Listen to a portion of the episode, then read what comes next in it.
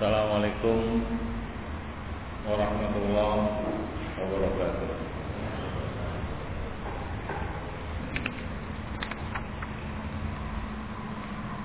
Alhamdulillah.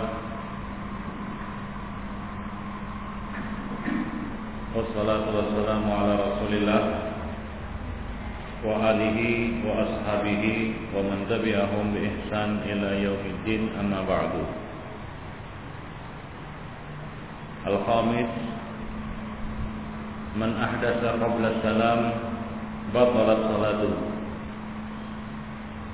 maktubatun kanat am ghairul maktubah.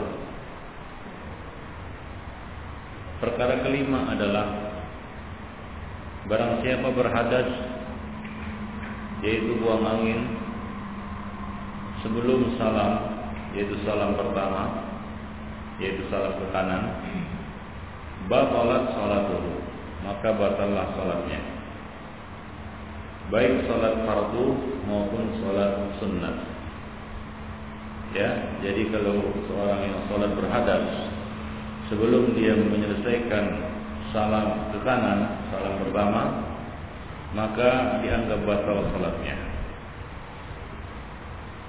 Dan apabila dikatakan batal salatnya, maka dia harus mengulanginya lagi dari awal.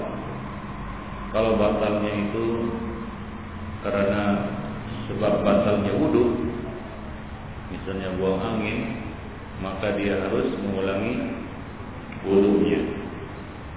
Kalau bukan perkara yang membatalkan wudu, maka dia cukup mengulangi salatnya tanpa perlu mengulangi wudunya. Nah, demikian.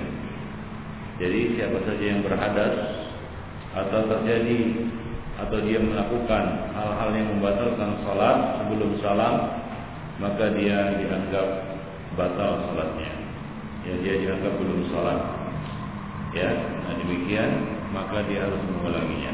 Misalnya orang yang meninggalkan tumaknina, ya, maka dianggap batal salatnya dan dia mengulangi dari awal.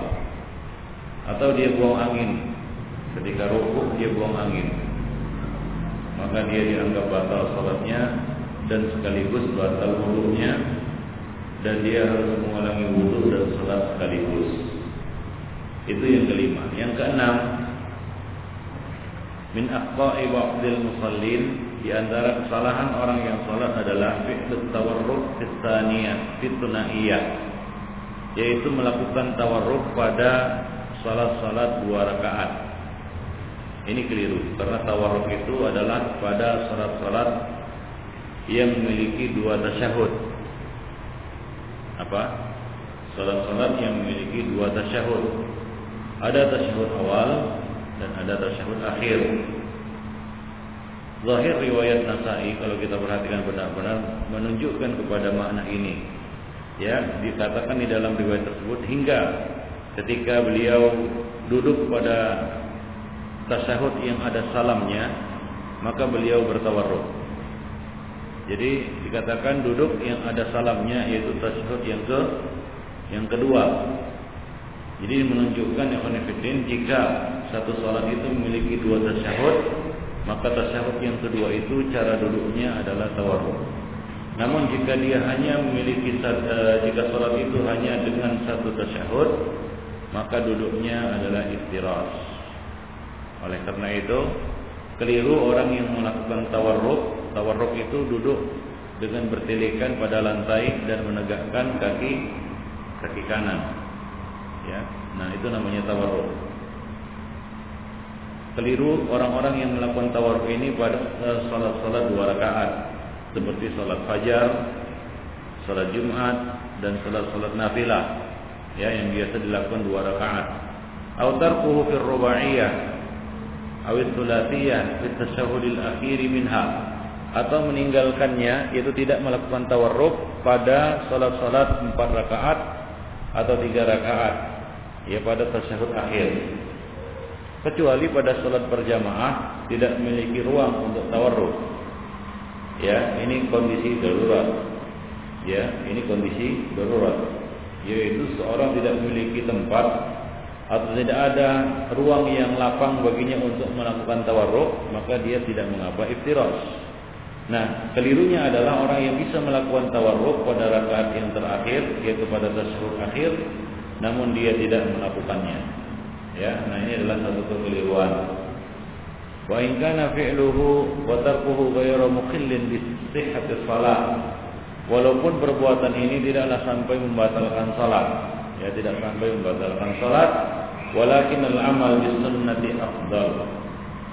Namun tentu saja sudah barang tentu melakukan sunnah itu adalah lebih afdal. Wa huwa ay yakuna at-tabarruk fi at-tashahhud al-akhir fi thulathiyah aw ar-rubaiyah, yaitu at-tabarruk itu dilakukan pada salat-salat eh, pada tasyahud akhir, pada salat-salat empat rakaat atau tiga rakaat. Ala alla yudayif man bijanibihi minal musallin, dengan catatan dia tidak mempersempit. Ya, mempersempit di sini maksudnya adalah mendesak hingga memepet, ya, hingga mengganggu orang-orang yang ada di kanan kirinya. Ya, jika mengganggu maka tidak mengapa dia melakukan iftiras pada duduk tasyahud akhir tersebut. Ya, seperti kita juga kadang-kadang mengalami, ya, pada saat, ya, kita katakan saf itu rapat karena orang-orang yang sholat beserta jamaahnya banyak, sulit untuk untuk tawarruk. Nah, kalau kita paksakan tawarruk, penyet orang yang di misalnya yang paling ujung kan begitu ya, nggak bisa dia mengganggu dan menyulitkannya. Maka tidak mengapa kita di sini iftiras. Baik. Nah, kemudian yang ketujuh, as-sabi' al-ashharu fi tafsir salih fi tasyahud, dan pendapat yang paling masyhur tentang penafsiran kata as-salih di dalam tasyahud yang kita baca, yaitu ibadillahis salihin, ya, ibadillahis salihin, hamba-hamba Allah yang salihin. Apa yang dimaksud dengan salihin di sini? Apakah yang namanya solihin?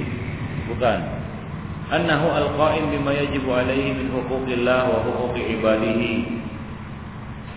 Yang dimaksud dengan solihin di sini adalah seorang hamba yang melakukan kewajibannya, yaitu menunaikan hak-hak Allah dan hak-hak hamba, kewajibannya terhadap Allah dan kewajibannya terhadap sesama manusia. Itulah dia hamba yang saleh, yaitu yang benar hablum minallahnya dan hablum minannasnya. Wa tatafawatu darajatuhu, dan derajat kesalehan ini juga bertingkat-tingkat, ya. At-Tirmidzi Al-Hakim, Tirmidzi Al-Hakim di sini bukan Tirmidzi Al-Imam At-Tirmidzi, ya. At-Tirmidzi Al-Hakim mengatakan, man arada ayyahqa bihadha salam alladhi yusallimuhu al-khalqu fi shalah falyakun 'abdan salihan wa illa haruma hadha al-fadl al-'azim, hadha al-fadl al-'azim. Barang siapa yang menginginkan, barang siapa yang menghendaki untuk memperoleh, mendapatkan salam ini, yang mana salam ini diucapkan oleh makhluk, oleh para hamba di dalam salat, maka falyakun, ya, maka hendaklah dia menjadi hamba yang saleh. Falyakun abdan salihan. Jika dia tidak tidak menjadi hamba yang saleh, haruma hadzal fadlul adzim, dia terhalang dari karunia yang besar ini, yaitu dari salam yang diucapkan oleh kaum mukminin di dalam salat mereka untuk siapa? Wa ala ibadillahi as-salihin. Maka itu keuntungannya jadi orang saleh, yaitu dia mendapatkan salam dari dari para hamba di dalam salat-salat mereka, ya. Dia mendapatkan salam dari kaum mukminin di dalam salat-salat mereka. Nah, salam itu ditujukan kepada siapa? Ya, kepada Nabi dan kepada hamba-hamba yang saleh. Ya, kepada Nabi dan kepada hamba-hamba yang saleh. Dan salam di sini maksudnya kesejahteraan. Ya, assalam minal afat, keselamatan dari apa? dari apa, dari bencana, ya, dari kesesatan, ya, dari kehancuran, dari kekufuran, dari kemurtadan dan seterusnya. Baik. Jadi jadilah hamba yang soleh hingga kita memperoleh eh, keutamaan ini. Ya, salam dari kaum mukminin di dalam salat-salat mereka. Jadi di dalam salat kita itu mengucapkan salam untuk kaum mukminin. Ya. Doa itu. Ya, jadi kaum mukminin itu saling mendoakan satu sama lainnya. Kaum mukminin saling mendoakan satu sama lainnya. Ya, mereka ya yasuddu ba'duhum ba'daw. Artinya menguatkan satu sama lainnya. Kal bunyan, seperti bangunan yang mengikat satu sama lainnya. Baik. Sampai di dalam sholat seorang hamba, hamba yang mukmin mendoakan saudaranya, yaitu kesejahteraan, keselamatan. Assalam, assalamu ala an-nabi wa ala ibadillahi as-salihin. Dia mengucapkan salam kepada Rasulnya Muhammad Sallallahu Alaihi Wasallam, dan dia mengucapkan salam kepada saudara-saudaranya dari kalangan hamba-hamba yang saleh. Asamin, yang kedelapan. Qala Al-Qattan fi fatawi. Al-Qattan mengatakan di dalam fatwanya, tarkus salat yadurru bi jami'il muslimin. Meninggalkan salat, ya, meninggalkan salat itu memudaratkan seluruh kaum muslimin. Apa? Meninggalkan sholat memudaratkan seluruh kaum mukminin, kaum muslimin. Kenapa? Li'anna al-musalli la budda ayyakula fit tasyahud.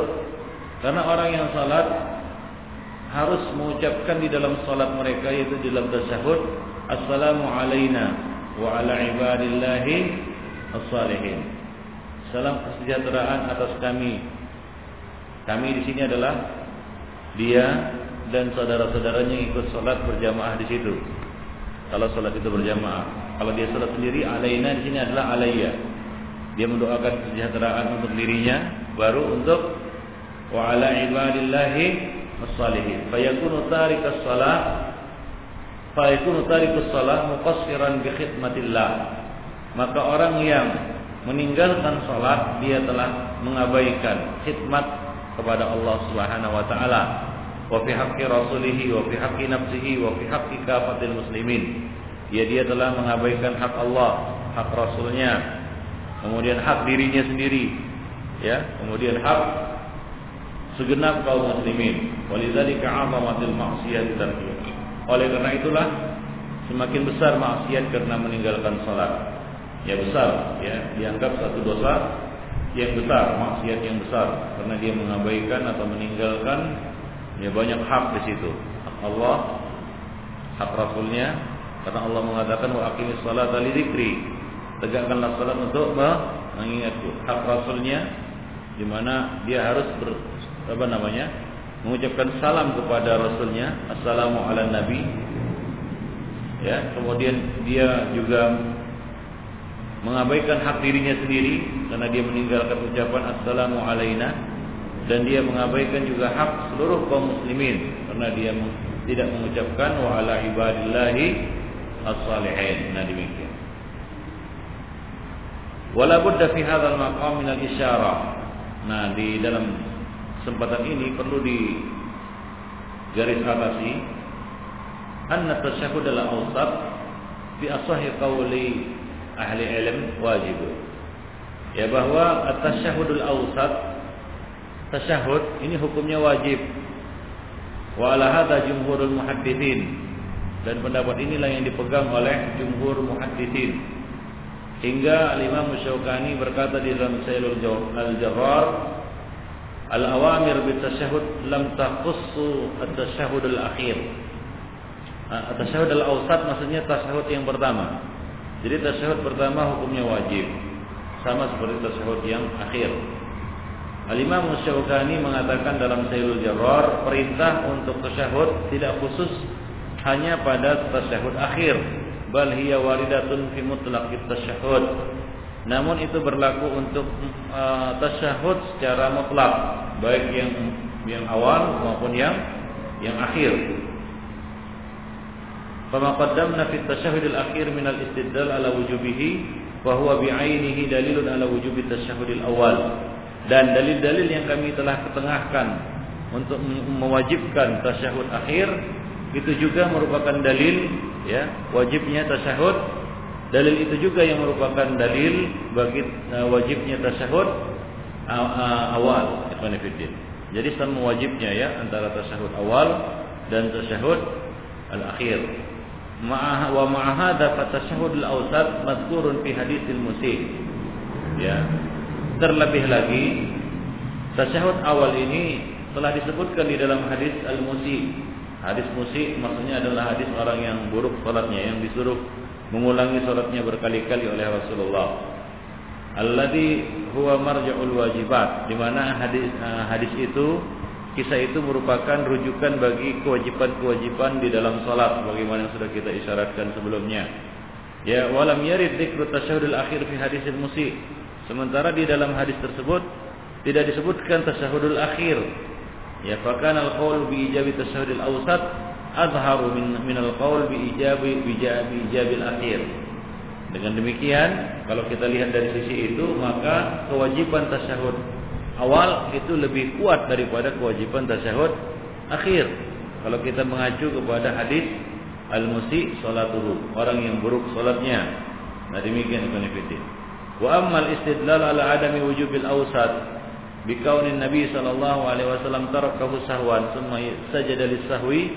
Adapun, ya, berdalil atas tidak wajibnya tasyahud awal ini dengan kisah bahwasanya Nabi pernah meninggalkan tasyahud awal karena lupa, kemudian beliau hanya sujud sahwi tanpa menggantinya. Fa hadza inna ma yakunu dalilan law kana sujud as-sahwi mukhtassan bi tarki ma laysa biwajibin. Bahwa pengambilan dalil seperti ini hanya berlaku atau bisa dibenarkan kalau kita katakan bahwa sujud sahwi itu khusus dilakukan pun karena meninggalkan apa-apa yang tidak wajib.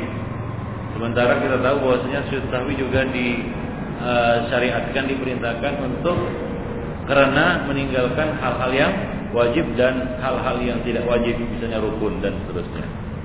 Wadzalika mamnu, dan itu tidaklah benar. Ya, jadi, ya, kesimpulannya adalah tasyahud al-awal sama wajibnya dengan tasyahud al-akhir. Tasyahud awal sama wajibnya dengan tasyahud akhir. Baik. Nah, itulah beberapa perkara yang sanifidin berkaitan dengan tasyahud.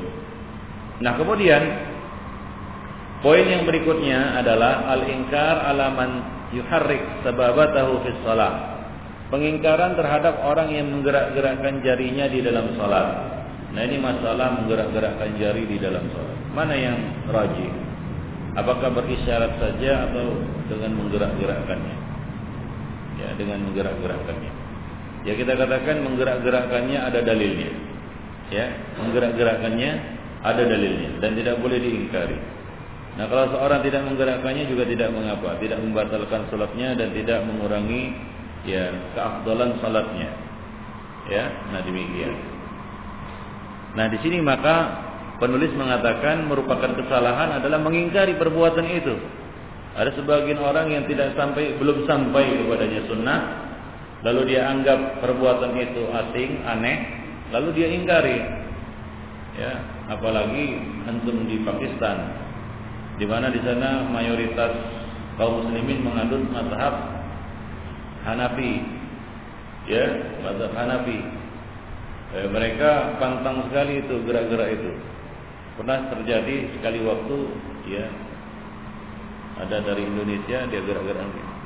Sama orang Pakistan itu dipegang ya gini, dipegang ya gini supaya gak gerak-gerak. Lagi dalam salat itu, pegang itu kejadian ya. Sama seperti kejadian Amin kemarin itu kan. Amin sendiri dia, Amin sendiri dia. Dilihat orang-orang. Nah, ini juga demikian. Aneh mereka itu. Kalau di sini mungkin di kalangan kaum muslimin Indonesia kalau ada yang gerak-gerak itu mungkin aneh, cuma dia enggak mengingkari ya dengan keras. Mungkin dia anggap aneh juga gerak-gerak ini ya, gitu ya. Ada sebagian orang menganggap itu adalah perbuatan sia-sia dan bisa membatalkan sholat karena bergerak-gerak lebih dari tiga kali katanya. Ya. Tapi pengingkaran mungkin tidak. Tapi kalau di Pakistan mungkin antum akan dihindari, ya, minimal seperti yang terjadi pada ya saudara kita itu, dipegang jarinya gitu sama yang di sampingnya. Nah, risih bagi, bagi mereka, atau kita ya, karena belum sampai dalil kepada mereka, atau mereka itu adalah muqallid, ya, orang-orang yang taklid kepada mazhabnya dan sangat keras ya fanatiknya kepada mazhab Hanafi, maka itu bisa saja terjadi. Nah demikian. Baik. Jadi merupakan kesalahan adalah mengingkari orang yang menggerak-gerakkan jari telunjuknya di dalam salat. Ya telah sahih di dalam Musnad Ahmad, di dalam uh, Sunan Al-Mujtaba lin-Nasa'i dan banyak lagi riwayat-riwayat lainnya dari Wa'il bin Hujr radhiyallahu anhu, dia mengatakan, "La anzuranna ila Rasulillah kaifa yusalli."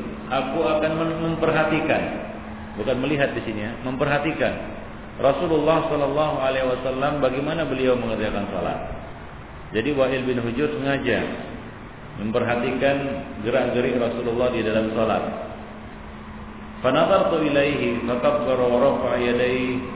Aku aku pun memperhatikan beliau. Beliau bertakbir, mengangkat tangannya sampailah dia mengatakan, menceritakan, tsumma qa'ada. Kemudian beliau duduk, yaitu duduk tasyahud. Tsumma rafa'a usbu'ahu. Usbu' ini banyak banyak qiraah. Bisa dibaca usbu', bisa dibaca isbah, bisa dibaca asbah, ya, banyak lughah di situ. Nah, tsumma rafa'a usbu'ahu fa ra'aitu yuharrikuha yad'u biha. Aku melihat beliau mengangkat atau mengangkat ya, mengangkat jari beliau, yaitu di sini adalah jari telunjuk. Ya. Dan aku lihat beliau menggerak-gerakannya dan berdoa dengan menggerak-gerakkannya. Ya, berdoa dengan dengan menggerak-gerakkan jari telunjuk tersebut. Ya, baik. Nah, ini merupakan riwayat yang sahih dan sharih. Ya, riwayat ini adalah riwayat yang sahihah dan sharihah. Fi tahrikil asabi'. Ya, menunjukkan tahrikul asabi', menggerak-gerakkan jari di dalam salat. Wa ja'a wasfu fi'lihi sallallahu alaihi wasallam bi yuharrik. Bahwa fi'lun mudhari' yufidu al-istimrariyah. Nah, di dalam riwayat tersebut disifatkan bahwasanya Rasulullah melakukannya dengan yuharrik, harraka. Ya. Harraka artinya menggerak-gerakkan secara terus-menerus. Nah, di sini dengan fi'il mudhari' yang memberikan faedah istimrar, yaitu terus-menerus, hatta taslimal musalli, hatta taslimil musalli, hingga seorang yang salat itu mengucapkan salam, itu sampai selesai. Wa faraghu wa faraghi min salatihi, sampai dia selesai salat. Jadi dia menggerak-gerakannya dari awal sampai selesai salat, yaitu sampai dia salam kanan. Baik. Dan dalilnya, dalil lain adalah perkataannya yad'u biha. Ya, Nabi berdoa dengan menggerak-gerakkannya. Nah, tasyahud itu dari awal sampai akhir adalah doa. Sampai ya setelah uh, salawat itu dibaca doa. Jadi beliau berdoa dengannya. Ini menunjukkan bahwasanya eh, beliau menggerak-gerakannya dari awal sampai akhir. Ya, nah demikian. Fama qayyadahu ba'dul ulama atau fuqaha min anna rafa' yakunu inda dzikri lafzil jalalah awal istisna mimma la dalila alaihi albatta. Adapun sebahagian fuqaha yang menyebutkan bahwa mengangkat tangan itu ketika menyebutkan lafzul jalalah Allah, asyhadu an la ilaha illallah wa rasulullah, atau ketika istisna yaitu illallah, kan begitu ya. Nah, sebagian orang kan seperti itu, orang-orang umum. Mungkin mereka ini mengambilnya dari buku-buku mazhab ya, yang tidak ada dalilnya. Ya kita katakan ini tidak ada dalilnya. Ya, zahir dalil itu menunjukkan bahwasanya beliau menggerak-gerakkan atau berisyarat itu mulai dari awal, berisyarat dan menggerak-gerakannya mulai dari awal. Wallahu a'lam. Baik. Wa qala Syekh Al-Azim Abadi mu'alliqan 'alal hadis wa fihi tahrikuha daiman. Ya, Syekh Azim Al-Abadi ketika mentaklik hadis ini yaitu mengomentari hadis ini mengatakan hadis ini merupakan dalil bahwa menggerak-gerakannya itu adalah daiman, yaitu terus-menerus. Demikian.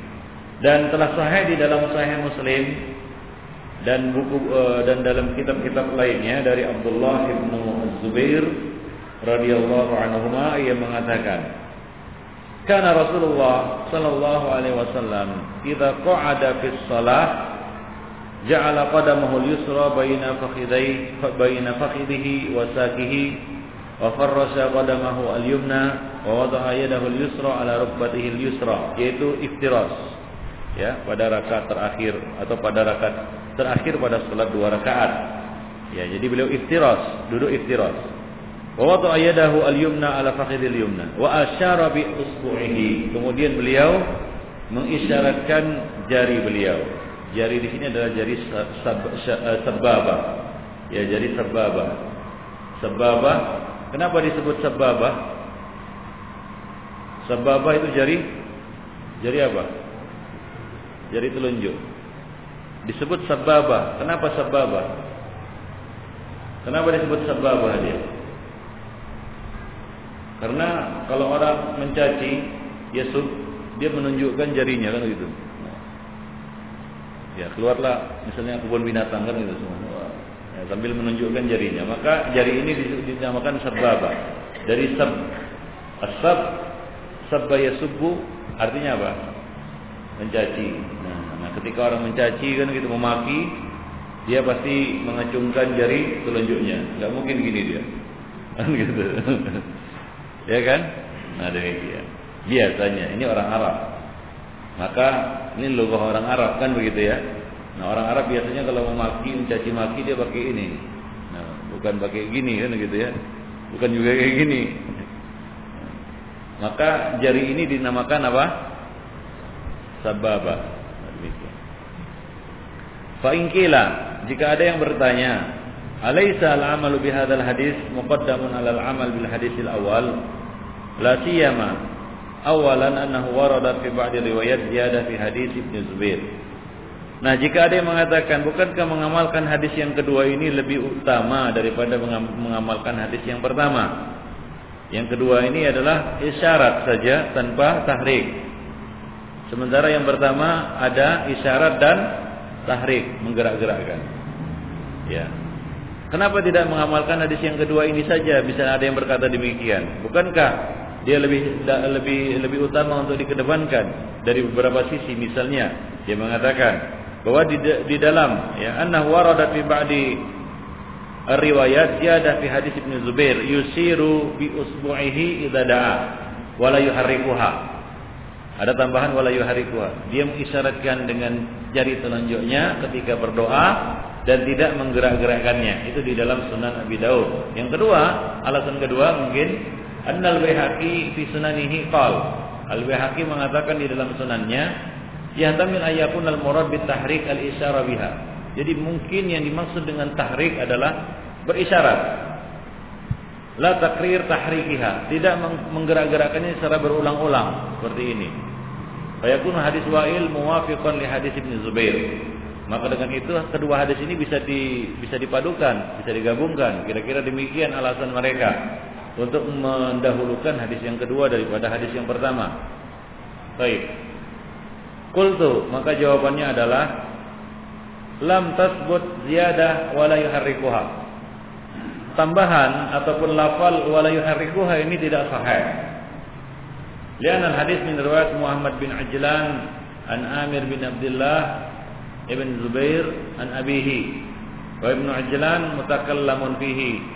Nah dikatakan ini hadis tidak sahih karena ada perawi yang masih diperdebatkan eh, apa namanya statusnya, yaitu Muhammad bin Ajlan. Taib. Wa Ibnu wa qarawahu anhu arba'ah min ath-thiqat duna qawlihi. Ya, di sana ada empat orang thiqat yang meriwayatkan tanpa tanpa ucapan wala yuharrikuha. Ya, tanpa ucapan itu, tanpa lafal itu. Baik. Demikian pula rawahu thiqatan an Amir. Demikian juga ada dua orang perawi thiqah meriwayatkan dari Amir bin Abdullah bin Zubair ya tanpa itu. Fatabata bidzalika sudud hadhihi ziyadah wa dha'fiha. Dengan demikian jelaslah bahwa tambahan ini adalah tambahan yang syadz karena menyelisihi apa namanya perawi-perawi yang lebih thiqah ya dari Muhammad bin Ajlan yang masih diperdebatkan kesahih apa namanya kesikohannya. Baik. Nah tentunya riwayat mereka lebih utama daripada riwayat Muhammad bin Ajlan yang menyebutkan wala yuharrikuha. Nah kemungkinan besar Muhammad, Muhammad bin Ajlan keliru di dalam riwayat tersebut. Dan yang benar adalah riwayat-riwayat para thiqat yang tidak menyebutkan wala yuharrikuha. Ibnu Qayyim mengatakan adapun hadis Abu Daud dari Abdullah bin Zubair bahwa Rasulullah sallallahu alaihi wasallam ia berisyarat dengan jari telunjuk ketika berdoa dan tidak menggerak-gerakannya. Fahadhihi fahadhihi ziyadatu fi sihhatiha nadharun. Ya, tambahan ini masih perlu diteliti lagi kesahihannya. Al-Imam Muslim wa dzakara Muslimun al-hadits bi tulihi fi sahihi anhu wa lam yadhkur hadhihi ziyadah. Imam Muslim telah meriwayatkan hadis ini di dalam sahihnya secara panjang apa namanya secara komplit, artinya secara lengkap lafalnya dan tidak menyebutkan tambahan tersebut. Balqala bahkan dikatakan di dalam riwayat Muslim karena Rasulullah sallallahu alaihi wasallam idza qa'ada fi shalah ja'ala qadamahu sampai wa asyara bi asbu'ihi. Kemudian dia berisyarat dengan apa? Dengan asbu'ihi, dengan jarinya. Jadi tidak ada di situ disebutkan wala yuharrikuha. Beliau tidak menggerak-gerakkannya. Jadi tidak ada disebutkan situ tambahan wala yuharrikuha. Demikian pula ya, falaysa fi hadisi Abi Dawud anhu anna hadza kana fi shalah. Ya, di dalam riwayat hadis Abu Dawud itu tidak disebutkan bahwasanya ini terjadi di dalam salat. Wa idan law kana fi shalah lakana nafian wa hadisu Wa'il musbitan. Nah, kalaulah itu di dalam salat, karena ada kemungkinan bahwasanya idza da'a ya idza da'a jika berdoa, tidak ada disebutkan di dalam riwayat Abu Dawud tadi bahwasanya itu terjadi di dalam salat. Mungkin itu di dalam khutbah. Ya, beliau juga biasa berisyarat dengan jari telunjuk ya di dalam khutbah seperti ini ketika memohonkan ampunan dan berdoa ya. Dan tidak menggerak-gerakannya. Tentunya Nabi ketika ketika khutbah tidak menggerak-gerakannya seperti di dalam salat. Jadi ada kemungkinan riwayat Abu Daud ini kalaulah sahih itu di, di luar salat. Ya, bukan di dalam salat. Masih ada kemungkinan seperti itu. Nah, kalaupun itu di dalam salat kata beliau lakana nafian, maka hadis Abu Daud ini adalah hadis yang menafikan. Sementara hadis Wa'il yaitu hadis Ibnu Zubair ya. Sementara hadis Wa'il bin Hujr adalah musbitan, menetapkan. Dan kaidah mengatakan al-musbit muqaddamun 'alan nafi. Yang menetapkan lebih dahulukan daripada yang menafikan. Nah, ditambah lagi hadis Wa'il bin Hujr itu adalah hadis yang sahih. Nah demikian Ibnu Fiddin rahimani wa rahimakumullah jami'an. Walau sabata hadhihi ziyadah, dan kalaupun tambahan itu sahih, lakana yumkinul amalu biha. Nah mungkin juga untuk diamalkan ma'al ibqa' ala zahiri hadis Wa'il. Dengan tetap memakai hadis Wa'il. Bijam'in wa yajma'u bainahuma, yaitu dengan menggabungkan antara keduanya, antara hadis Ibnu Zubair dan hadis Wa'il itu bisa digabungkan. Bi annahu kana taratan yuharrikuha wa taratan la yuharrik kama dhahaba ilaihi al-Qurtubi. Yaitu kadang-kadang beliau menggerak-gerakkannya, kadang-kadang berhenti. Nah, demikian. Bisa dibawakan kepada situ. Ya, kita juga kadang-kadang demikian tidak terus-menerus. Kadang-kadang kalau letih juga berhenti kan begitu ya. Layu dia. Enggak berhenti, apa namanya enggak bergerak lagi. Ya, atau lagi ngantuk kan gitu ya. Ya, kadang-kadang berhenti. Ya, mungkin juga seperti itu. Ya, jadi bisa digabungkan antara keduanya. Baik.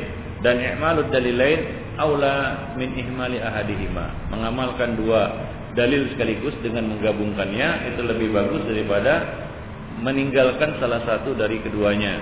Itu kaidah. Nah, itulah dia pendapat yang dipilih oleh siapa? Al-Imam Al-Qurtubi. Beliau mengatakan ikhtalafu fi tahriki asbu'is sabab sababa. Para ulama berbeda pendapat di dalam masalah menggerak-gerakkan jari telunjuk. Di antara ulama ada yang berpendapat menggerak-gerakkan, di antara ulama ada yang berpendapat tidak menggerak-gerakkan. Wa kullu dzalika marwiyun fil atsaris shihah al-musnada 'an nabi sallallahu alaihi wasallam. Dan semua itu ada riwayatnya dari Rasulullah sallallahu alaihi wasallam dan sahih. Ya, wa jami'uhu mubah, dan seluruhnya itu mubah kata beliau. Walhamdulillah. Nah, selesailah alhamdulillah. Jadi menggerak-gerakannya dan tidak menggerak-gerakannya itu tidak menjadi masalah menurut Al-Imam Al-Qurtubi. Wa hadza ikhtiyarul Amir Ash-Shan'ani fi Subulis Salam. Dan itulah dia pendapat yang dipilih oleh Al-Amir Ash-Shan'ani di dalam Subulis Salam. Wa min qablihi Ar-Rafi'i, sebelumnya juga Al-Imam Ar-Rafi'i dari Syafi'iyah juga berpendapat seperti itu. Ya, sebagaimana yang dinukil kepada kita oleh Al-Mubarakfuri. Nah, demikian. Wa min thamma ayyadahu biqaulihi. Kemudian dia memperkuatnya dengan mengatakan wal haqqu ma qala Ar-Rafi'i wa Muhammad bin Ismail Al-Amir Ash-Shan'ani. Maksudnya adalah Al-Amir Ash-Shan'ani. Baik. Dan ini juga pendapat yang dipilih oleh Uh, Syaikh bin Baz, ya, Syaikh Abdul Aziz bin Baz, yaitu kadang berisyarat, kadang isyarat sambil menggerak-gerakkan. Dan yang benar adalah apa yang dikatakan oleh Ar-Rafi'i dan Muhammad bin Ismail Al-Amir. Baik.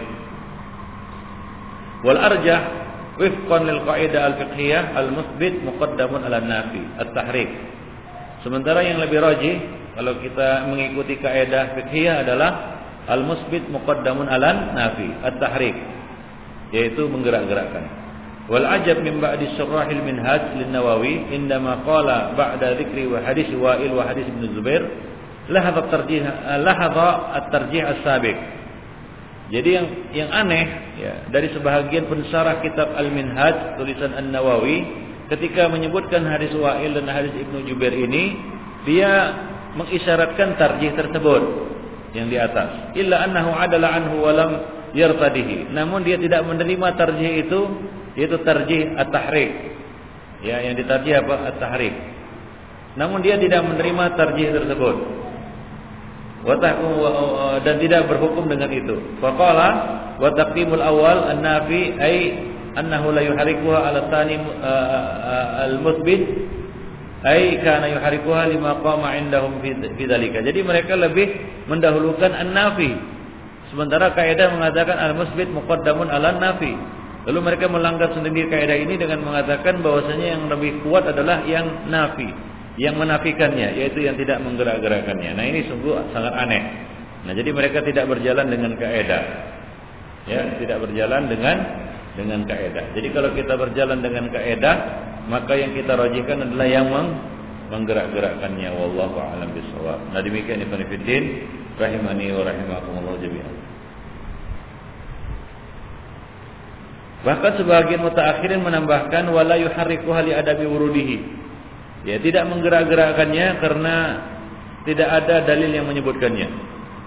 Nah, ini lebih aneh lagi karena hadisnya juga jelas, yaitu hadis Wa'il bin bin Hujr sebagaimana yang kita sebutkan tadi. Wa fi wajhin, bahkan di dalam riwayat lain bahkan ada sampai mengatakan annahu haram mubtilun li shalah, haram membatalkan salat. Nah, ini lebih lebih ekstrim lagi. Ya, lebih ekstrim dari ada tingkatan. Tingkatan pertama mengatakan lebih kuat diam. Kenapa? Karena yang menafikan lebih didahulukan daripada yang menetapkan. Nah, ini melanggar kaidah. Yang kedua mengatakan diam, kenapa? Karena tidak ada dalil yang menggerak-gerakkannya. Ini lebih kacau lagi. Nah, yang lebih kacau lagi dari keduanya adalah yang mengatakan haram, ya, membatalkan sholat, ya, sebagaimana yang dihikayatkan An-Nawawi di dalam Syarah Al-Muhadzab. Nah, demikian Ibnu Fiddin rahimani wa rahimakumullah. Apa sebabnya semua ini? Sebabnya adalah at-ta'assub al-madhhabi, fanatik madhab. It min tiba'il bashar wa akhlaquhum ayya'lafu ma akhadhuhu birridha wa taslim wa ya'nasu bihi. Karena merupakan tabiat manusia adalah mereka ayya'lafu, lebih suka untuk mengambil apa yang mereka sukai. Ya. Apalagi misalnya dia hidup di lingkungan seperti itu, misalnya orang yang hidup di Pakistan, lingkungan sekitarnya Hanafiyah kan begitu ya, dan dia sejak, sejak kecil belajar fikih Hanafi ya sampai besar, sampai dewasa itulah dia hidupnya. Sudah apa namanya habis waktunya untuk mendalami fikih Hanafi misalnya, lalu jumpa hal ini yang bertentangan dengan mazhab Hanafiyah ya secara nyata, ya tentunya dia sangat berat untuk meninggalkan mazhabnya dan merujuk kepada sunnah. atau mengikuti kaedah-kaedah fikih yang kita sebutkan tadi. Nah, demikian. Nah, ini merupakan salah satu di antara eh, kita katakan keburukan dari apa? Dari ta'assub mazhabi, fanatik mazhab, ya, yang membutakan mata hatinya, bahkan mata apa namanya? Bahkan kita katakan eh, ilmu dan eh, kaedah-kaedah ilmiah itu ditabrak karena ta'assub mazhabi, ya. Bahkan hakikat yang ada dikatakan tidak ada, yang ada dalilnya dikatakan tidak tidak ada. Bahkan tanpa dalil sekalipun mereka mengatakan haram. Bahkan mengatakan apa? Batal salatnya. Ya, seperti yang kita sebutkan, sebagian Hanafiyah mengatakan batal. Ya, isyarat yang mengatakan bahwasanya batal salatnya itu kepada uh, sebagian dari ulama-ulama Hanafiyah yang mengatakan batal itu. Mazhab Hanafi mengatakan sampai batal, haram. Ya, sebagian Syafi'iyah juga mengatakan demikian karena menurut mereka menggerak-gerakkan, ya, bergerak tiga kali di luar salat itu membatalkan salat, kata mereka. Gerakan di luar salat dilakukan secara berulang-ulang sebanyak tiga kali itu membatalkan salat. Dan menurut mereka menggerak-gerakkan ini di luar salat. Kita katakan kalau itu di luar salat artinya tidak ada dalilnya. Sementara itu ada dalilnya, berarti dia bukan perbuatan di luar salat yang bisa dikatakan menggerak-gerakkannya tiga kali berturut-turut bisa membatalkan sholat. Nah, ini adalah kaidah yang kacau dari mereka, yaitu dari ulama-ulama uh, Syafi'iyah. Hingga sebagian mereka mengatakan batal sholatnya jika dilakukan tiga kali berturut-turut seperti ini. Nah, demikian. Ya, seperti yang kita sebutkan tadi kejadiannya di Pakistan sampai dipegang gini karena takut batal ini, nanti batal sholat dia. Bagus saya pegang saja jarinya gitu. Ya, itu betul itu. Nah, demikian ikhwan fillah azani Allah wa iyyakum jami'an. Nah, itulah dia. Jadi, ya, intinya adalah eh, yang sahih dan rajih al-arjah adalah menggerak-gerakkan jari telunjuk di dalam salat, di dalam tasyahud awal dan akhir. Mulai dari awal dia memulai tasyahud sampai salam. Nah, demikian. Baik. Itu itulah dia eh, eh, perkara yang ke sebelas ini, ya, berkaitan dengan menggerak-gerakkan jari telunjuk. Baik.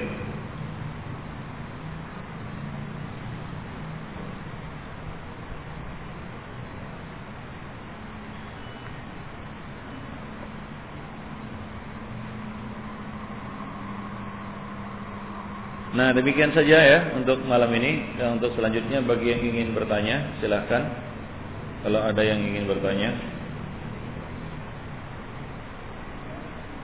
ya.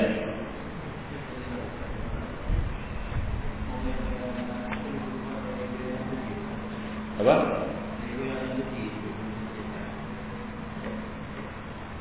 Ya, e, cara menggerak-gerakannya apakah dikatakan ya bahwasanya yang benar untuk menggabungkan riwayat-riwayat yang ada, ya, bahwa as-sunnah isyarah bis-sababah wa tahrikuha harakatan shadidah. Ya, bahwa yang benar menurut sunnah adalah berisyarat dengan jari telunjuk dan menggerakannya dengan gerakan yang yang yang apa namanya? yang keras. Artinya yang yang cepat. Nah, begitu. Ya, tidak, ya, sebagian orang memang tidak ada ya eh, apa namanya ketentuan kaifiat secara pasti bagaimana cara menggerakkannya. Ada sebagian yang mutar-mutar begini, ada juga saya pernah juga lihat itu mutar-mutar begini dia, nggak tahu apa dalilnya. Ya. Tapi kalau kita mengacu kepada dalil yang lain, bahwasanya para sahabat pernah mereka pada waktu musim dingin mereka memasukkan tangan mereka ke dalam battaniyah, yaitu semacam selimut. Karena dinginnya cuaca, lalu mereka nampak bergerak-gerak selimut tersebut dari jari telunjuk mereka, ya, dari dalam, dari dalam. Nah, seperti itu. Jadi ini menunjukkan harokat shadidah, harokat yang keras, hingga selimut itu bergerak-gerak dan kelihatan gerakannya, ya, dari dalam selimut. Nah, demikian. Wallahu a'lam. Nah, itu ada riwayatnya dan dicantumkan oleh uh, Al-Albani di dalam Tamamul Minnah. Wallahu a'lam. Adapun hadis yang menyebutkan bahwasanya beliau mengangkat rafi'an usbu'ahu as-sababa, beliau mengangkat, ya, berisyarat dengan jari telunjuk, waqad hanaha syai'an, dan menundukkannya sedikit, wa huwa yad'u. Nah ini dhaif hadisnya. Ya, dhaif hadis. Sebagian ada yang berisyarat seperti ini, ya, menundukkannya, ya, dan menggerak-gerakkannya sedikit begitu. Nah ini ini dhaif. Hadisnya ada itu tapi dhaif. Baik.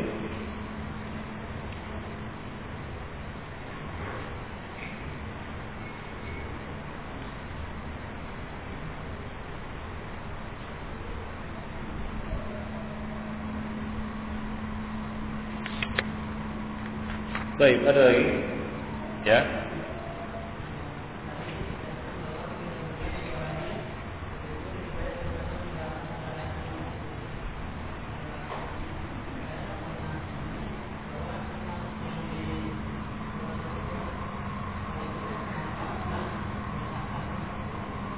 Ya.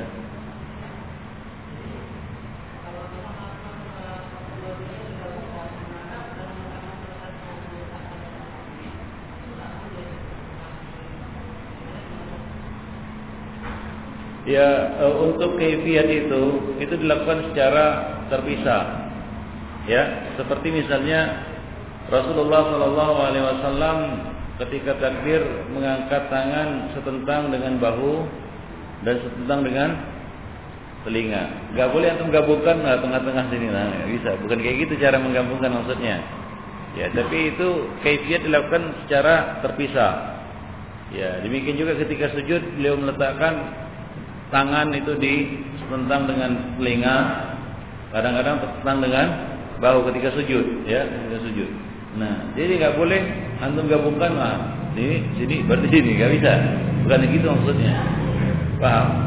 Nah, demikian juga nggak boleh menggabungkan, wah ini ada ada lafal la, lafal salawat yang satu, ada lafal salawat yang satu lagi, menggabungkan dua hadis, ya, jika bertentangan itu maksudnya. Ya, jika dua hadis bertentangan maka mengamalkan keduanya lebih lebih bagus. Yaitu maksudnya mengamalkan di sini adalah menggabungkannya. Jika ada pertentangan antara satu dalil dengan dalil yang yang lain, maka lebih bagus adalah menggabungkannya daripada membuang salah satu dari keduanya. Itu maksudnya. Baik. Ya. Ada lagi?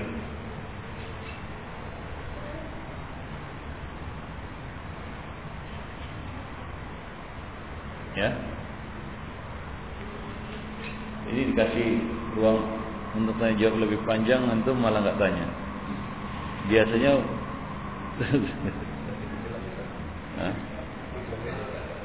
iya, ya masalah lain ya apa?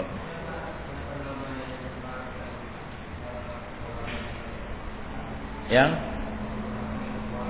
uh, Wa'il bin Hujr namanya, ya Wa'il bin Hujr. Seorang sahabat. Ya.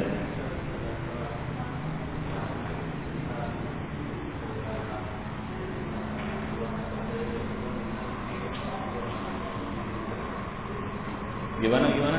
Dua rakaat.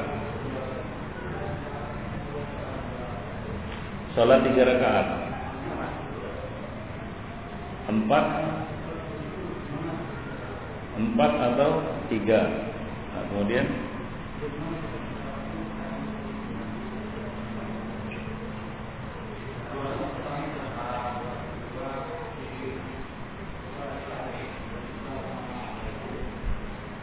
oh itu itu dari sifat sholat Nabi, eh, dari buku kitab sifat sholat Nabi ada itu uh, dalilnya, ya disebutkan, ya mengeraskan pada dua rakaat pertama pada sholat Isya, iya ada disebutkan di situ dalil-dalilnya. Ya, itu itu juga dikatakan mutawatirun secara amal, ya, ya sudah ber apa namanya berlangsung amal itu, ya di apa namanya e, turun temurun, ya, ya di kalangan kaum muslimin dan juga ada dalilnya, gitu. Ya berkaitan dengan masalah itu. Yaitu maksudnya membaca sir. Membaca kerat pada dua rakaat pertama, kemudian sir pada dua rakaat terakhir, gitu. Maksudnya gitu. Ya itu dia. Dan coba lihat di situ di buku Sifat Salat Nabi ada disebutkan di situ dalilnya. Demikian pula mungkin di apa namanya uh, kitab salat Nabi tulisan uh, Ibnu Qayyim juga ada ya.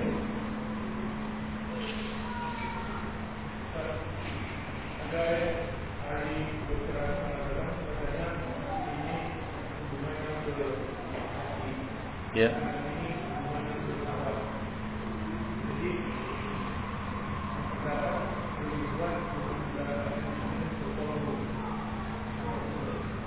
Wah, itu anak nggak nggak tahu itu ya, keterangan seperti itu. Ya, itu lebih kepada ilmu apa namanya anatomi tubuh. Ya, kita nggak ngerti dan ya, kalaupun ada, kalaupun benar.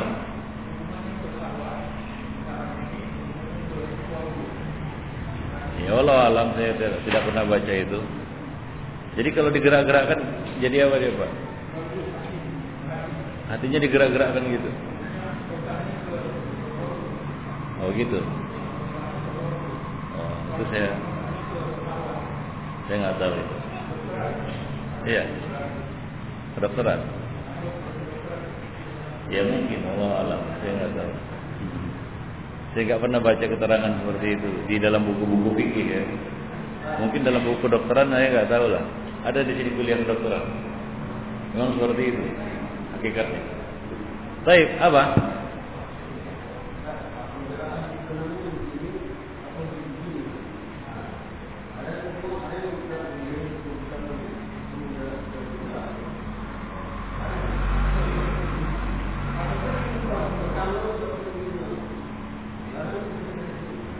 Ya kalau dikatakan di sini tahrikuha harakatan syadidah, menggerak-gerakannya dengan gerakan yang kencang lah gitu ya.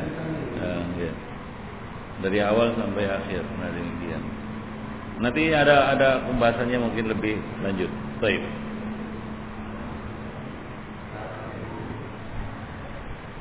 Ya.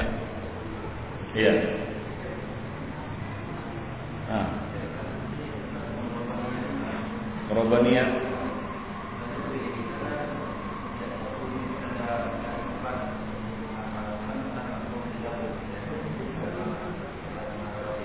Ya.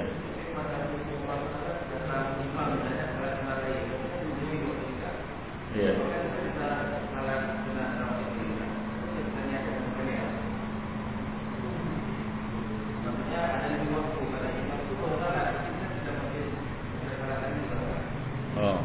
Jadi kita sudah e, mengerjakan sholat itu dengan niat gabung tahiyatul masjid plus sholat sunnah.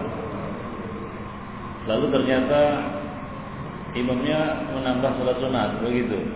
Bolehkah kita merubah niat lagi? Gitu. Kerjakan aja itu dulu, selesaikan itu dulu dengan niat gabung itu. Nah kalau sudah selesai, kerjakan lagi sholat, tidak jadi masalah. Iya. Ya, selesaikan sholat yang sudah digabung niatnya itu sampai selesai. Kalau masih ada waktu lagi, ya baru kerjakan sholat sunat lagi. Ya. Jangan bolak-balik. Nah, nanti dibalikkan niatnya. Ah, tahu-tahunya imamnya nggak jadi sholat, komat dia, balik lagi. Ya, enggak, selesaikan dulu itu, tuntaskan dulu itu. Ya, kalau ada waktu, sholat sunat lagi. Lapang, sholat sunat itu lapang. Ya, sholat sunat itu ketentuannya agak lapang. Nah, demikian. Ya.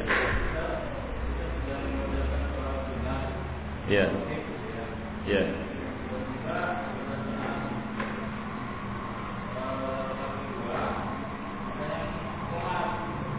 Iya. Iya.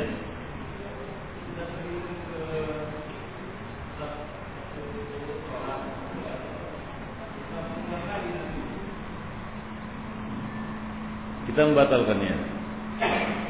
Salat sunat sebelum salat fardu.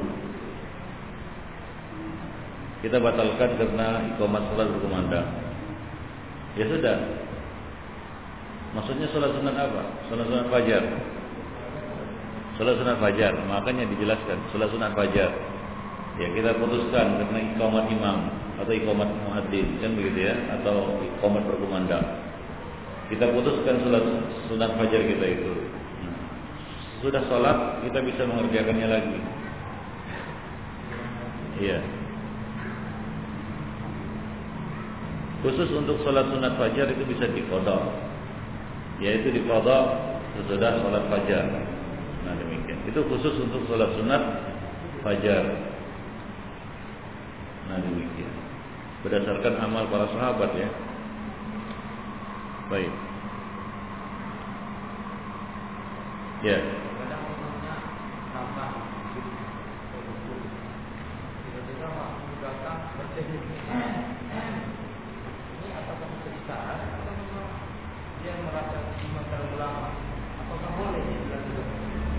Gak boleh, itu gak boleh dilakukan.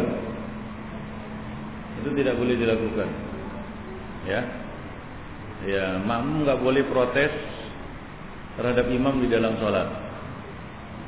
Ya, mereka kalau ada kekeliruan baca Subhanallah. Ya, kalau orang kaum wanita bertepuk tangan, menepuk tangan, itu saja. Kalau bacaannya keliru diistighfar, artinya dibantu. Ya, nah demikian, diluruskan bacaannya. Selain itu tidak ada dalil. Mau berdam. Nanti ribut semuanya. Oh, oh, oh. Nanti imam ngapain orang ini? Penyakitan semua. Iya, menepuk tangan. Menepuk tangan bisa gini. Ya. Hah? Ya begini juga nggak apa-apa, cuma sekali aja.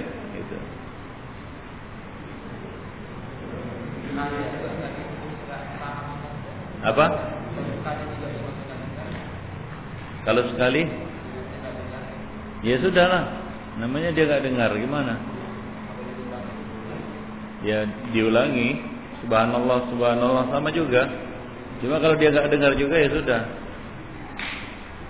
Demikian. Ya kadang-kadang dia bingung, ya imam itu bingung. Ya anggaplah tidak ada dia mengimami wanita, ya. Dia tidak mengerti isyarat itu, atau dia mengira ini mungkin mungkin mukul nyamuk, ya ngerti dia, lanjut aja dia. Nah, apakah kaum wanita terus lama-lama, lama-lama yang di belakang teriak turun, ya tidak. Nah, jadi di sini ya dia berusaha untuk mengingatkan, begitu maksudnya. Makmum itu berusaha untuk mengingatkan dengan cara yang di, dianjurkan tadi. Kalau kaum laki-laki dengan Subhanallah, kalau kaum wanita dengan tepukan tangan. Nah, dalam hal ini seperti yang ditanyakan tadi, berdahab tidak boleh dilakukan. Nanti ada di sini. Termasuk kebodohan orang yang sholat adalah dia berdaham karena ingin, ya misalnya imamnya cepat rukuk atau cepat sujud atau cepat salam. Ya biarkan saja dia.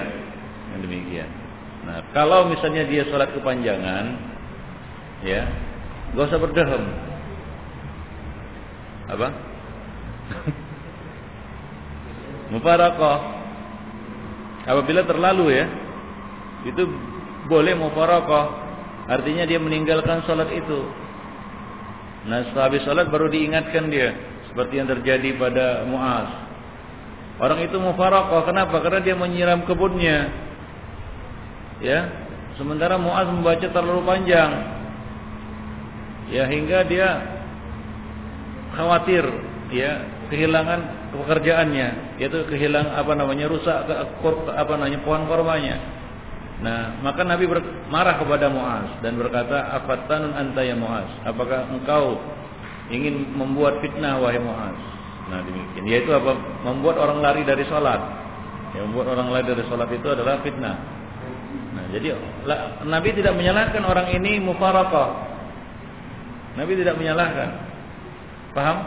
Ya, sebagai contoh lah, antum masuk salat. Ya, antum pegang tiket. tiket pesawat. Si imam ternyata nggak pengertian dan nggak tahu dia, nggak tahu dia. dia sholat panjang kan gitu ya, sehingga waduh ini kalau nggak mufaraqah hangus tiket. Mana yang dia pilih? Terus ikut sholat bersama si imam dengan konsekuensi tiket hangus, atau dia mufaraqah? Mana yang, kalau antum mengalami kejadian seperti itu, mana yang antum pilih? Mufaraqah atau tiket hangus?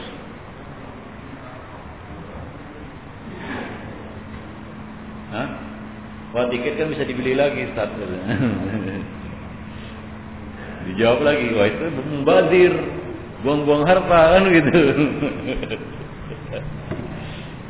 Mungkin dijawab lagi, mana lebih penting, urusan dunia atau urusan akhirat? Ya bukan masalah itu. Masalahnya kita lihat dari tinjauan fikihnya, ya, yaitu apa? Salat itu waktunya lapang. Artinya kalau dia mufaraqah di sini, dia bisa menyusul idrak pada waktu yang lain. Sementara tiket itu akan hangus kalau dia tidak pakai pada waktunya. Maka di sini ada suatu yang lapang dan ada yang mendesak. Nah, kaedahnya kalau ketemu dua hal ini maka didahulukan yang mendesak daripada yang lapang. Itu kaedahnya. Maka selamatkan dulu tiket Anda, baru kejar sholatnya kan gitu. Karena sholat itu waktunya lapang. Nah demikian. Hah? Apanya? Oh iya cerita. Kalau kawannya jatuh lain cerita lah. Hah? Iya. Iya. Ya kalau dia kalau dia teruskan sholatnya hangus tiketnya mubazir kan begitu, maksudnya seperti itu. Ya seperti huh? apa? Ya sholat juga dia, makanya dikatakan waktunya ibadah yang lapang, ada yang mendesak, maka mana yang didahulukan? Yang mendesak daripada yang yang lapang, itu dia kaedahnya. Maka di sini berlaku kaedah-kaedah fikih seperti ini. Nah, paham? Ada, jadi ada, kalau berbenturan dua dua dua ibadah atau dua urusan, yang satu muasa waktunya, yang satu lagi mudayyak. Mana yang didahulukan? Yang muasa atau yang mudayyak? Yang mudayyak. Kenapa? Karena waktunya sempit. Sementara yang lapang bisa bisa idrak ba'da at-tadyiq, yaitu dia bisa mendapatkan setelah menyelesaikan urusan yang waktunya sempit tadi. Nah, wallahu a'lam. Apa? Kapalnya gimana? Ya.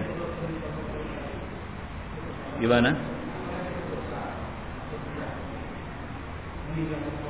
Ya dia bisa sholat di atas pesawat misalnya, dia batalkan sholatnya itu. Dia mufaraqah di sini, bukan nggak sholat.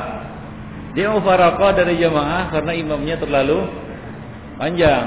Dia mufaraqah artinya dia tidak ikut berjamaah di situ karena imamnya terlalu panjang. Ya. Iya dia sholat sendiri, oh, begitu. Artinya dia selamatkan itu ya waktunya sempit, ya, dan dia bisa idrak ibadah yang waktunya lapang. Nah di situ, ah?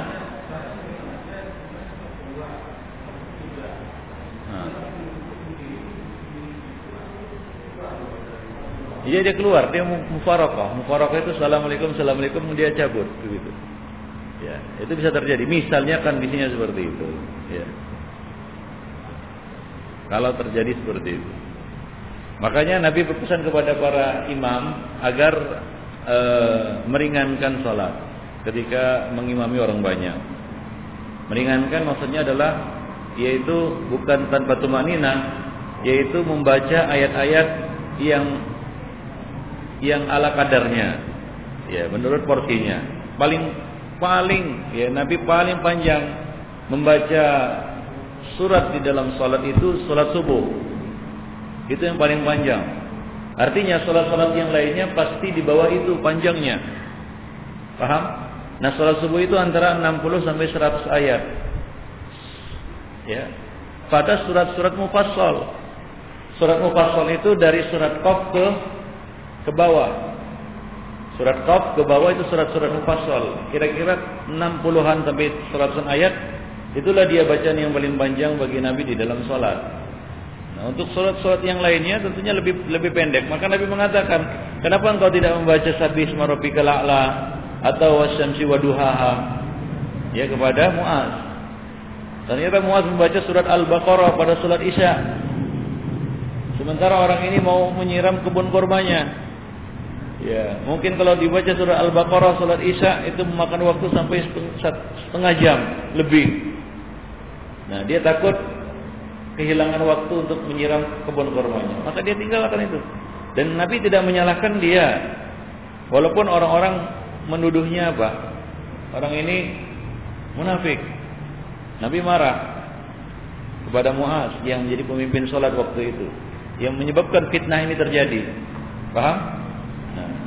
Nabi justru marah kepada Mu'az yang memanjangkan sholat ya, dan tidak menegur dan mengingkari perbuatan orang itu yang mufaraqah. Nah, demikian. Allah Allah. Ya, jadi pikir-pikir juga kan. Jadi imam jangan sur-surkan gitu ya. Wah. Apalagi misalnya masjidnya di dekat bandara kan begitu ya. Nah kita tahu orang-orang musafirin di situ ikut sholat misalnya sholat maghrib. Kita nggak tahu karena Nabi mengatakan fa inna min waraikum ya zal haja ya al kabir wad dhaif wa zal haja, karena di di wa inna min waraikum, sesungguhnya di di belakang kamu itu ada al saghir ad dhaif ya al kabir, ada orang yang dhaif lemah, ada anak kecil, ada orang tua kabir, dan ada zal haja itu orang punya kepentingan. Masalahnya kalau orang lemah itu bisa dilihat. Anak kecil bisa tahu. Orang besar bisa, orang orang tua, orang yang sudah lanjut usia bisa kita tahu. Tapi orang punya kepentingan, apa kita tanya dulu? Eh, sebelum salat, siapa di antara kalian yang ngantongi tiket? Atau apa kepentingan? Maka ini salat mau lama gitu, enggak bisa. Kan enggak ada gitu kan? Ya. Ya salah. Maka Nabi memerintahkan untuk meringankannya. Baik. Ya.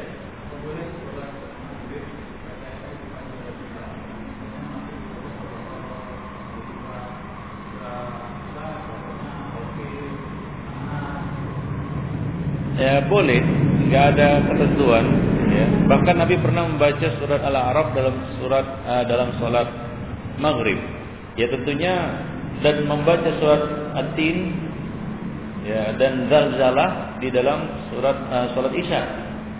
Artinya kalau Nabi membaca surah Al-A'raf di dalam salat Maghrib, tentunya salat Maghribnya lebih panjang dari salat Isya, dan itu tidak mengapa. Hanya saja sunnahnya itu berlaku untuk salat Zuhur dan salat Asar. Hendaklah salat Zuhur itu lebih panjang daripada salat Asar. Antara Maghrib dan Isya itu tidak ada.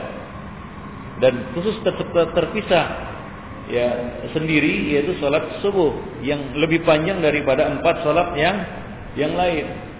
Nah untuk maghrib dan isya tidak ada ketentuannya. Maghrib harus lebih panjang daripada isya, atau isya harus lebih panjang daripada maghrib. Tidak ada ketentuannya. Nah demikian. Tapi sunnahnya ada juga untuk sholat duhur dan sholat asar. Ya. Biasanya Nabi ya lebih memanjangkan sholat duhur daripada sholat asar. Kira-kira setengahnya. Ya. Kalau sholat duhur misalnya sepuluh menit, maka sholat asar lima menitan, kira-kira demikian. Jadi lebih pendek dia daripada sholat zuhur. Wallahu a'lam. Tapi sholat maghrib dan isya nggak ada. Ya.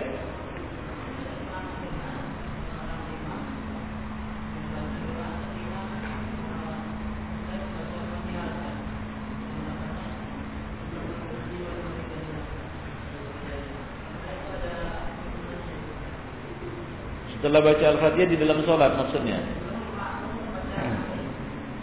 Sebelum makmum membaca, sebelum amin dia baca, nggak ada itu nggak ada, itu nggak ada, nggak ada bacaan apapun, ya. Karena Nabi mengatakan, wa idza qala ghairul maghdubi alaihim, wa idza qala al-imam ghairul maghdubi alaihim waladhdallin, faqulu amin, faqulu fa'ni litakid namanya. Takkib artinya yang bers, apa namanya yang e, bersambungan antara satu pekerjaan dengan pekerjaan yang lain. Ya, bersambungan artinya terus tanpa jeda. Ya. Dilakukan apanya ja'a fulan ja'a fulanun fa fulan. Jadi datang fulan di, diiringi dengan si fulan tanpa jeda antara keduanya, itu fa, namanya fa takkid. Nah, demikian. Jadi di situ Nabi mengatakan faqulu amin. Dia langsung katakan amin. Nah, demikian. Jadi enggak ada di situ kesempatan untuk si, makmu, uh, si imam membaca doa Rabbana fili wali walidayya atau doa-doa yang lain. Wallahu a'lam. Nah, demikian. Ya.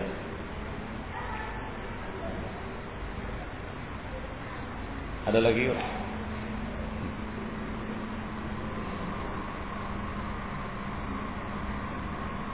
Ah iya. Ya.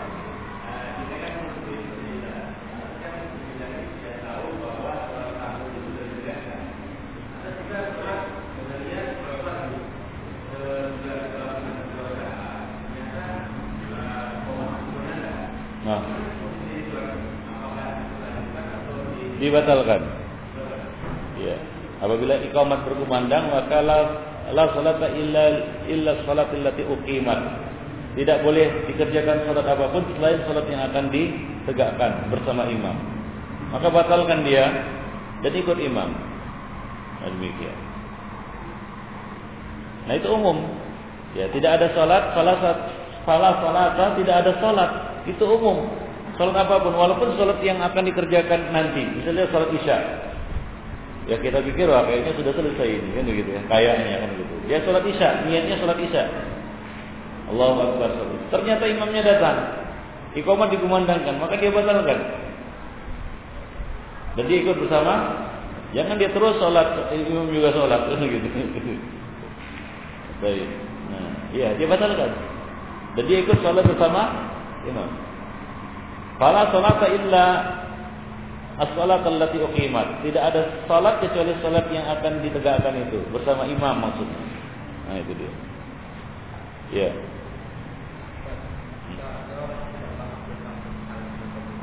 Ya.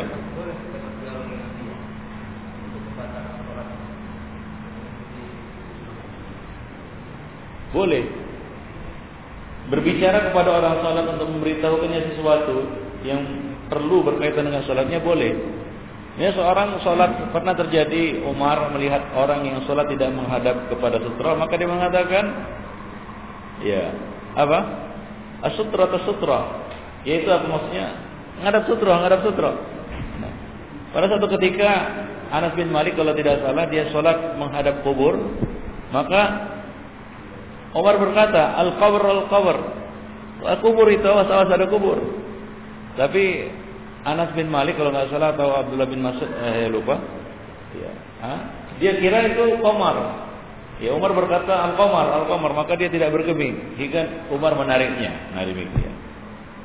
Jadi boleh berbicara kepada orang yang sholat untuk memberitahukannya hal-hal yang berkaitan dengan sholat itu.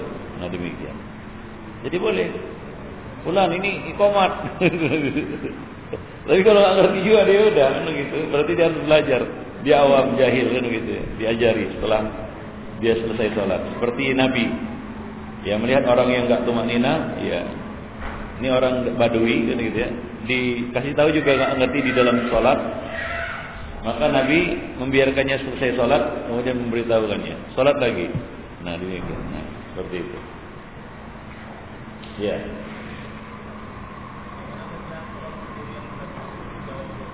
Gimana? Ya.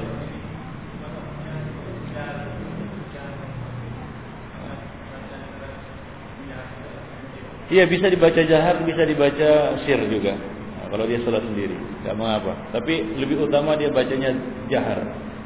Ya supaya orang lain yang mau ikut sholat berjamaah bersamanya tahu dia mengerjakan sholat isya misalnya. Ya. Baik Bapak Nifidin, ya kira-kira sampai di sini dulu pertemuan kita pada malam ini. Ya qulu qouli hadza wa astaghfirullah li wa lakum wa lisairil muslimin innahu huwal ghafurur rahim.